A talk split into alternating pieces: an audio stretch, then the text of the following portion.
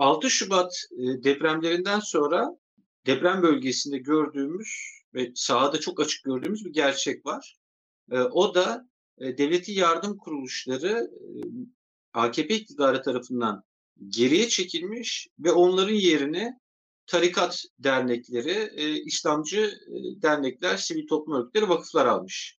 Ya bunu herhangi bir deprem bölgesinde özellikle Kahramanmaraş, Adıyaman, Nurdağ, Antep, İslahiye, o bölgede gezdiğinizi çok net bir şekilde görüyorsunuz. Örneğin Kahramanmaraş'ın meydanı da baktığınızda en merkezi nokta belediye meydanı.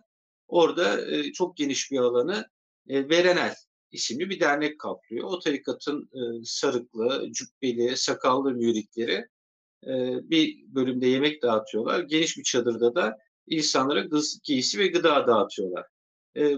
Sonra meydana gittiğinizde orada ve çadır kentlerin çevresinde Beşir Derneği'ni görüyorsunuz. Beşir Derneği menzilcilere ait, menzil tarikatına ait.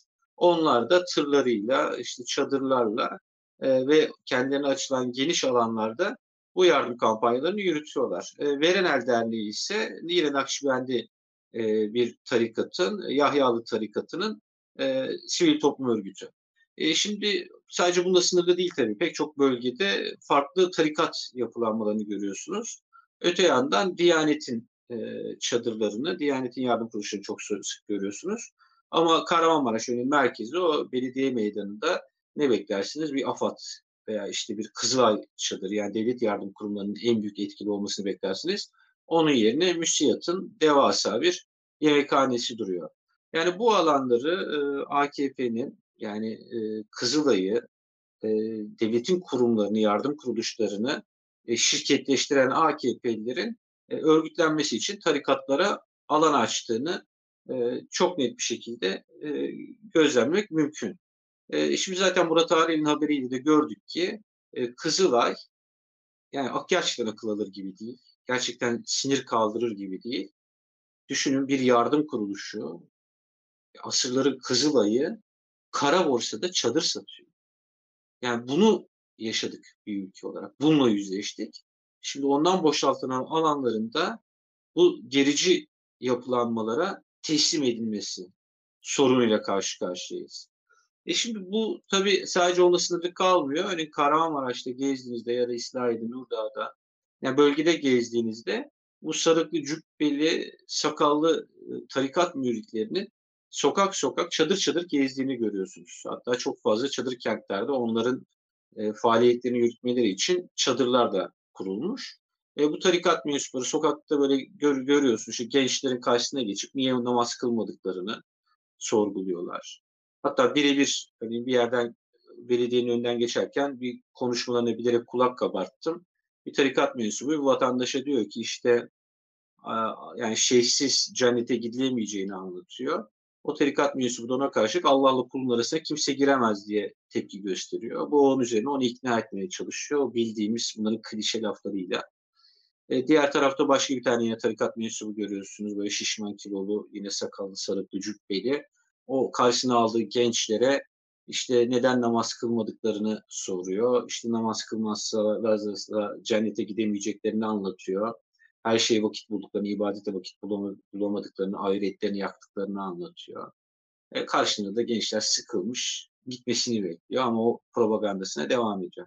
Yani baktığımızda bu deprem felaketinde günlerce insanlarımızın, on binlerce insanımızın enkaz altında kaldığı, günlerce yardım getirmeyenler, o insanlarımızın yakınlarıyla konuşa konuşa ölmesine neden olanların, deprem felaketinden sonra, günler sonra, haftalar sonra örgütlenmek için o bölgede faaliyetlerini yürüttüklerini görüyoruz. Ve bunlar tabii ki orada bunun bir kader olduğunu, felaketin çok büyük olduğunu, devlete zeval gelmemesi gerektiğini, devletin elinden geleni yaptığı gibi propagandaları yapıyorlar. Yani bir şekilde AKP'nin aklama makinesi olarak da çalışıyorlar. Ama öncelikle şunu söyleyeyim, ben yani bölgedeki kimle konuşursanız konuşun, bu acıyı yaşayan insanlar, herkes gerçeğin farkında. Bu iktidar öyle bir kibir içindeki, öyle bir güç zehirlenmesindeki milyonlarca tanığın olduğu yüz binlerce insanın yaşadığı bir gerçeği gizleyebileceğini zannedecek kadar gerçekten kopmuş bir halde. Yani bu yalanı söylüyorlar. Herkesin yalan söylediğini bildiklerini, biliyorlar. Ve buna rağmen o artık algı canavarına öyle bir kapılmışlar ki, öyle bir zehirlenmişler ki bu güçle bu yalanı söylemeye devam ediyorlar. Şimdi tarikatlar konusunda şunu ayrıca söylemek lazım. Henüz bu tarikatların enkaz içindeki gerçekleri, enkaz altında kalan gerçekleri yüzleşmiş değiliz. Çünkü iktidar ısrarla istatistikler vermiyor. Bilgileri sadece yıkılan binalardan ve düşük gösterilen ölüm sayılarından ibaret tutuyor. Yani kaç tane okulun yıkıldığı, kaç tane yurdun yıkıldığı, kaç tane otelin yıkıldığı, buralarda kaç kişinin hayatını kaybettiği konusunda ısrarla bilgileri sızdırmıyorlar. Bu konuda açıklama yapmıyorlar. Ama Çağdaş Hukukçular Derneği bir çalışma yapmıştı. Çağdaş Hukukçular Derneği özellikle Nurdağ ve İslahiye'de bir alan saha çalışması, gözlem çalışması yaptı. Ve onlar burada 4 yurdun yıkıldığını belirlediler. Onu tespit ettiler. Ben de bölgeye gittiğimde onların tespit ettiği bu yurtları bulmaya çalıştım. Bu yurtları ararken şu açıklamayla karşılaştım. Anadolu Ajansı'nın teyit hattı diye bir sitesi var. Bu sitede Twitter'da depremden sonra yapılan paylaşımları yalanlamak üzerine kurulmuş. Bu Gaziantep'te de bir kişi Gaziantep'te bir kız yurdunun yıkıldığını ve sadece bir kız çocuğunun kurtarılabildiğini paylaşmış Twitter'da.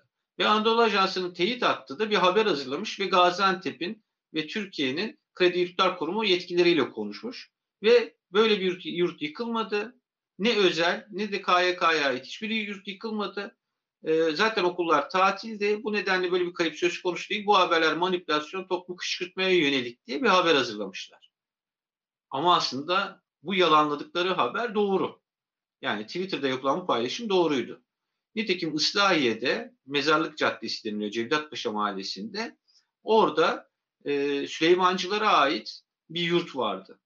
Bu yurdun adı Fatih Kız Öğrenci Yurdu. Ve bu yurt eski binası, 5 katlı eski binası depremde yerle bir oldu. Ve burada enkaz altında kalan 5 öğrenci, bir görevli vardı. Bir öğrenci kurtarılabildi. Ama 4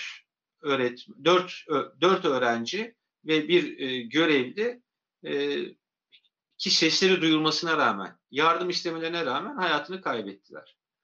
Oradaki insanlarla konuştum. Yani orası garip bir yer. Yani böyle tek katlı, en fazla 2 katlı evlerin olduğu bir bölge.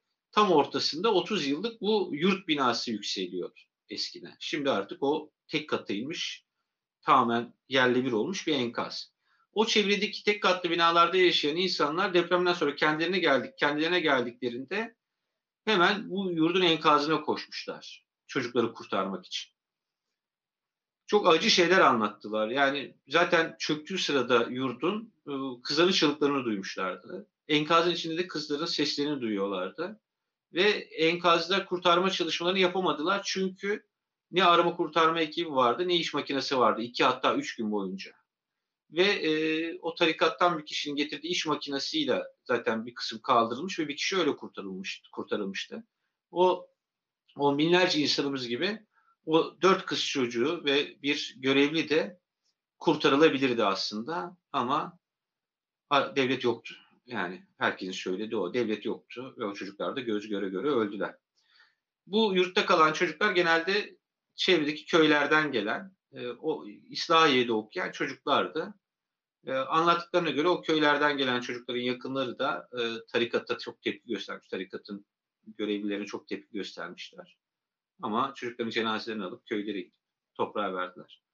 Şimdi bu aslında bu yurdun yani herhalde 300-400 metre uzağında başka bir erkek öğrenci yurdu var Süleymancıların. Aslında eskiden bu yurtta erkek öğrenci yurduymuş. Kız öğrenci yurduna çevirmişler. Erkek öğrenci yurdunu bir ilkokul ve ortaokulun bulunduğu 300 metre ileriye taşımışlar. Yani arada sadece bir mezarlık var. O da o okulda depremde, ilk depremde yana devrilmiş Daha sonra ikinci depremde de yerle bir olmuş. Burada şans eseri, daha doğrusu şans eseri kar tatili olması nedeniyle, yani sömestr tatili uzatılmıştı bu bölgede kar yağışı nedeniyle. Öğrenci yokmuş, öğrenci ölmemiş ama eğer bu deprem normal eğitim dönemi içinde olsaydı bu ismi özel şehitlik erkek öğrenci yurdu olan bu binada da onlarca çocuk hayatını kaybedecekti. Yani bunlar hiç denetlenmiyordu. Her zamanki gibi bu tarikat yurtları hiç denetlenmiyordu. Hemen bu şeyin, tarikat yurdunun yanında Fethullahçılardan el konulan, Fethullahçıların 15 Temmuz darbe girişiminden sonra el konulan başka bir yurt binası var. O yurt binası da İslahiye müftülüğüne bağlı, yani Diyanet'e bağlı. Hazreti Ayşe Kur'an kursu, yatılı Kur'an ve hafızlık kursu binası. Burada da yüzlerce çocuk Kur'an kursuna, yatılı Kur'an kursuna gönderiliyor. Bu çocuklar da tatil olduğu için binada değillermiş ve orada da bir can kaybı olmamış. Ama yani bu binanın da çok çürük olduğu ve çocuklarımızın yani neredeyse bir mezara dönüşecek bu binalara sokulduğunu görüyoruz.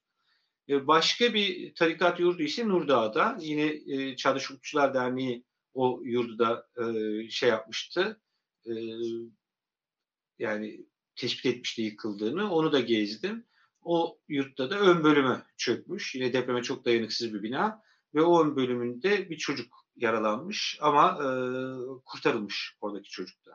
Şimdi bunlar sadece Çadışıkçılar Derneği'nin tespit ettiği ve benim de sahada gidip gözlemleyebildiğim tarikat yurtları. Daha ne kadar tarikat yurdu var? O yurtlarda kaç çocuğumuz hayatını kaybetti? Henüz bilmiyoruz ve bu konuda bir açıklamada da yok.